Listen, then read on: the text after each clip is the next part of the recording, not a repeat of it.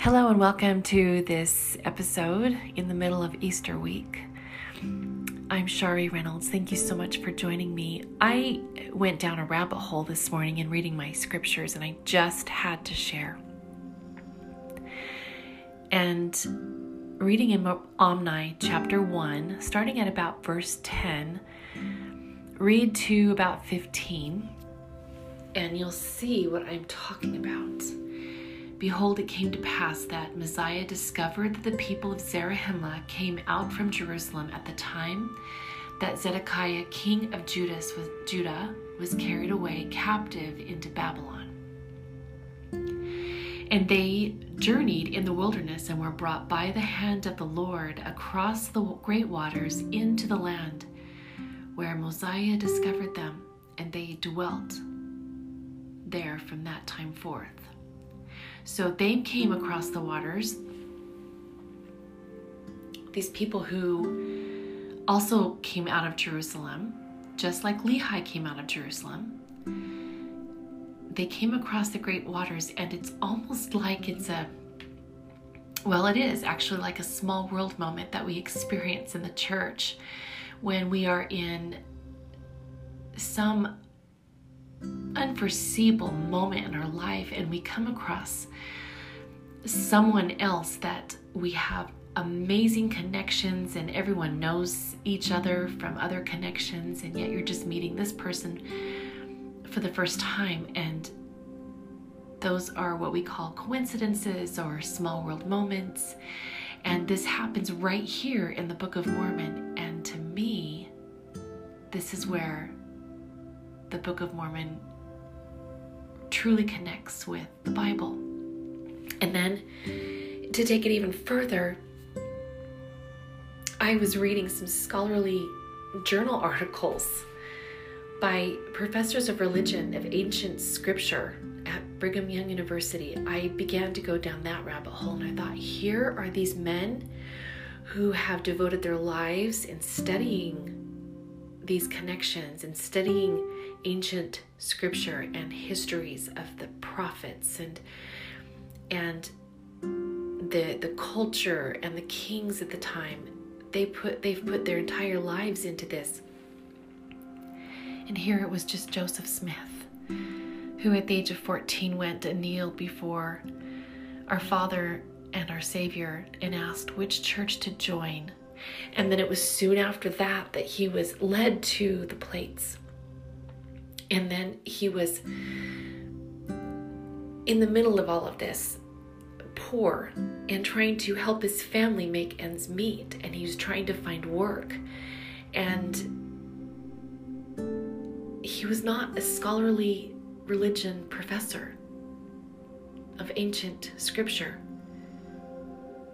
To me, this is a testament from my heart that the Book of Mormon is true because for him to say that Mulek, the son of Zedekiah, who was a king at the time,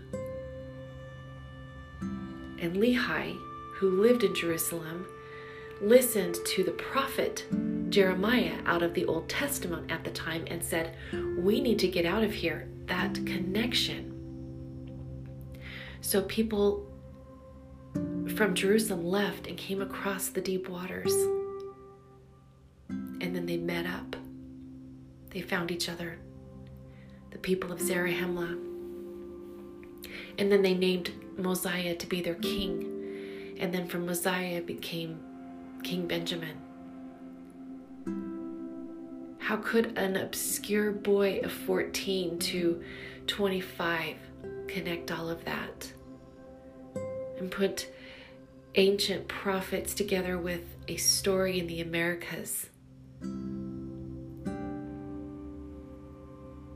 To me, it, it was such an aha moment, and my heart was bursting as I was reading these things.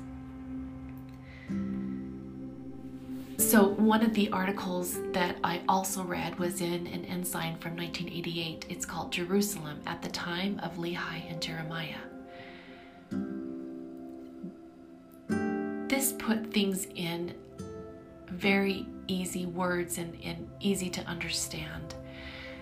And reading this about Jerusalem and, and that it was destroyed and captured by Babylon, and I hope that I'm I'm saying all of these pieces correctly.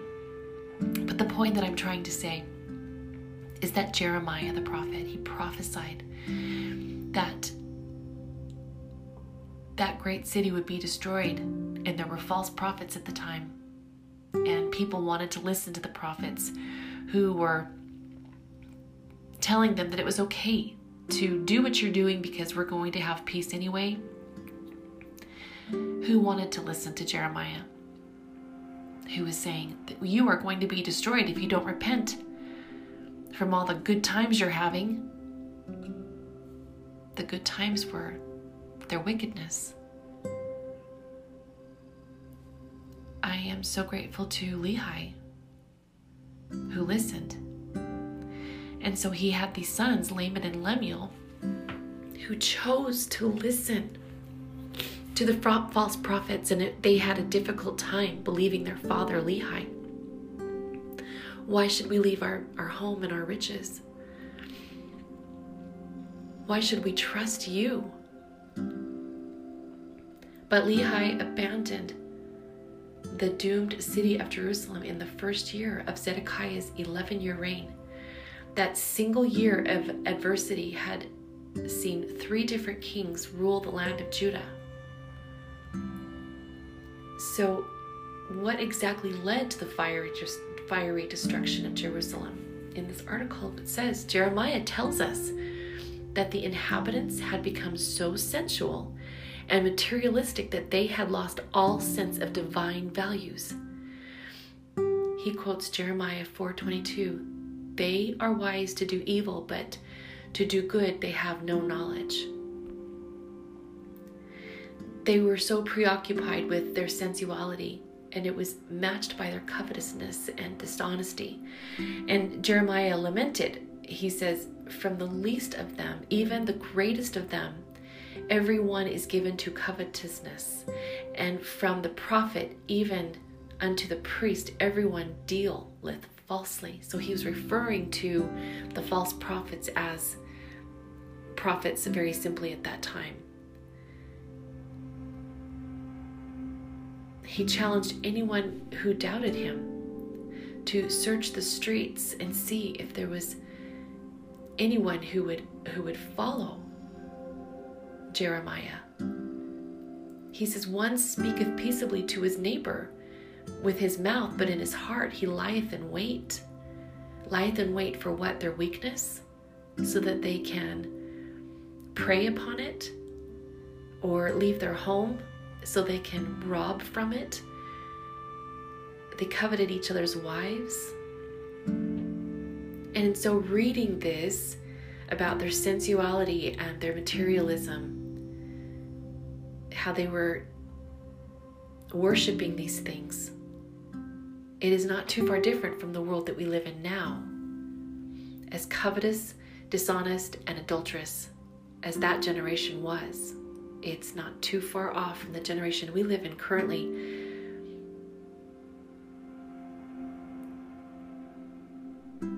So, of course, it was difficult for Laman and Lemuel to follow Jeremiah and the, and their father when everybody around them seem, seemed to be having a really good time in their wickedness.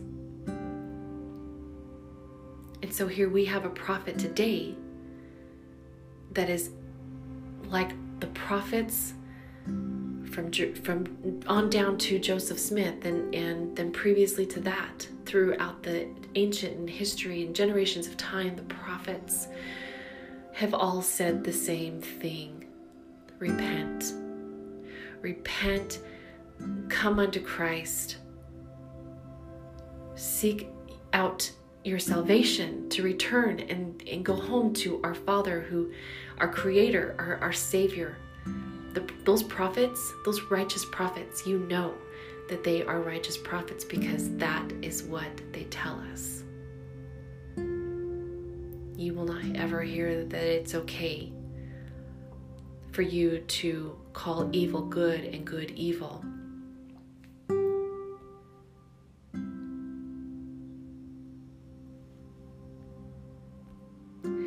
the fact that God raised up many prophets at time of, of Lehi teaches an important lesson for us today. Just as God raised up many prophets in Lehi's day, God has also raised up our prophets, the Quorum of the Twelve, the First Presidency, to help us.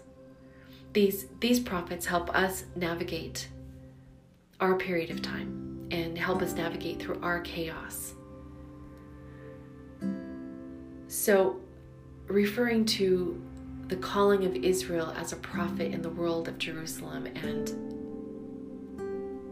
Dramatis Personae, the world of Lehi, 700 to 562 BC. Glimpses of Lehi's Jerusalem. These are scholars of ancient scripture. And again, I had this amazing aha moment that Joseph Smith was not an ancient scholar of, he was not an, a scholar of ancient scripture, but he had his Father in heaven and he had the Spirit who guided his writing and translation from ancient prophets.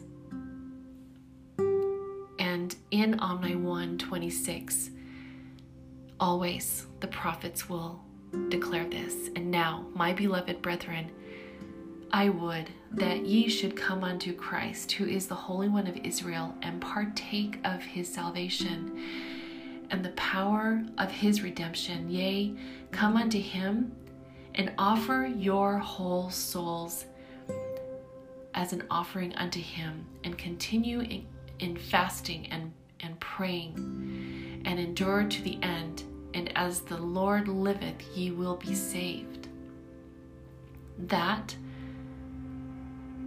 scripture are words that contains words that all righteousness, all prophets, true prophets of our Heavenly Father will declare to offer our whole souls unto Him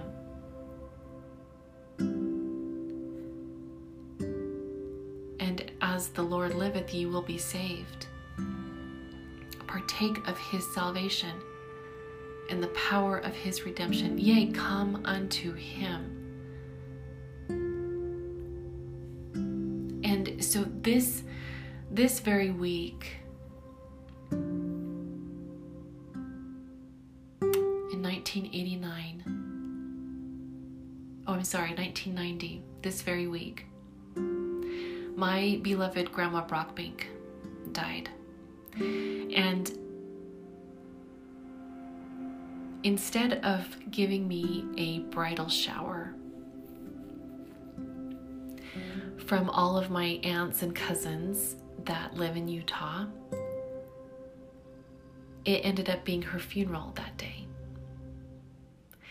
And I was thinking about this as I was thinking about coming unto Christ and what led me to be right here, right now, doing a podcast, declaring testimony.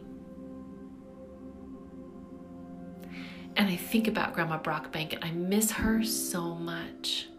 And I think about choices that we make, those of us who choose not to come unto Christ. And I think about just my conversation last night with my teenage girls, I explained to them that every single decision that you make right now will affect your future. And not only will it affect your future, it will affect your children and your children's children. The decisions that you make today has a rippling effect and they laughed and they and Georgia picked up a spoon and dropped it on the ground. And even this even this decision to drop the spoon on the ground and they mocked and they laughed.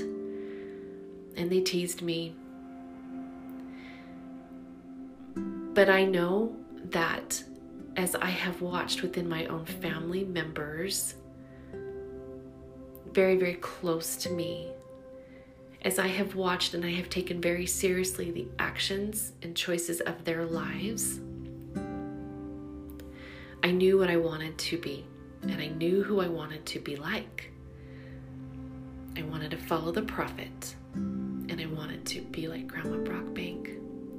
And so on her funeral day, which was supposed to be my bridal shower, my aunts gathered around outside her home after the funeral and they handed me the gifts that they were going to give me for the bridal mm. shower that day and I I stood there on the lawn as everybody was beginning to leave but my aunts and some of my cousins were gathered around me watching me open up my bridal shower gifts and I received all of my temple clothing my robes and I received garments and the, the thing that I cherished the very most was that my aunts especially my Aunt Francie, parted with something that was so precious.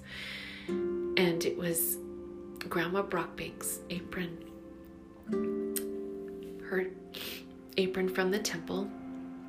And I have that and I cherish that. And as I wear it and hold it in my hands, I think about her goodness and even though I wasn't raised around her, the choices that she made rippled into my life 800 miles away. And the few times that she had the ability to come and visit us in California, there was such a beautiful presence about her and I've said this before, but when she died, my mother said of her former mother in law, she never wavered. And that stayed with me. And I knew that that is the one thing I wanted my children to say about me. Mom never wavered. I follow the prophet. I love the Book of Mormon I know that Joseph Smith was divinely appointed in that he brought forth the Book of Mormon. An obscure farm boy. I don't care what anyone says about the history of the early church of Jesus Christ of Latter day Saints. I know that it is true. And I stand by it and I will follow true prophets. And I will continue forward declaring testimony of this very thing. Thank you so much for joining me in this episode of Coach in Chaos. I hope you have a wonderful week thinking about our Savior and looking forward to General Conference and listening to our prophets. See you next time.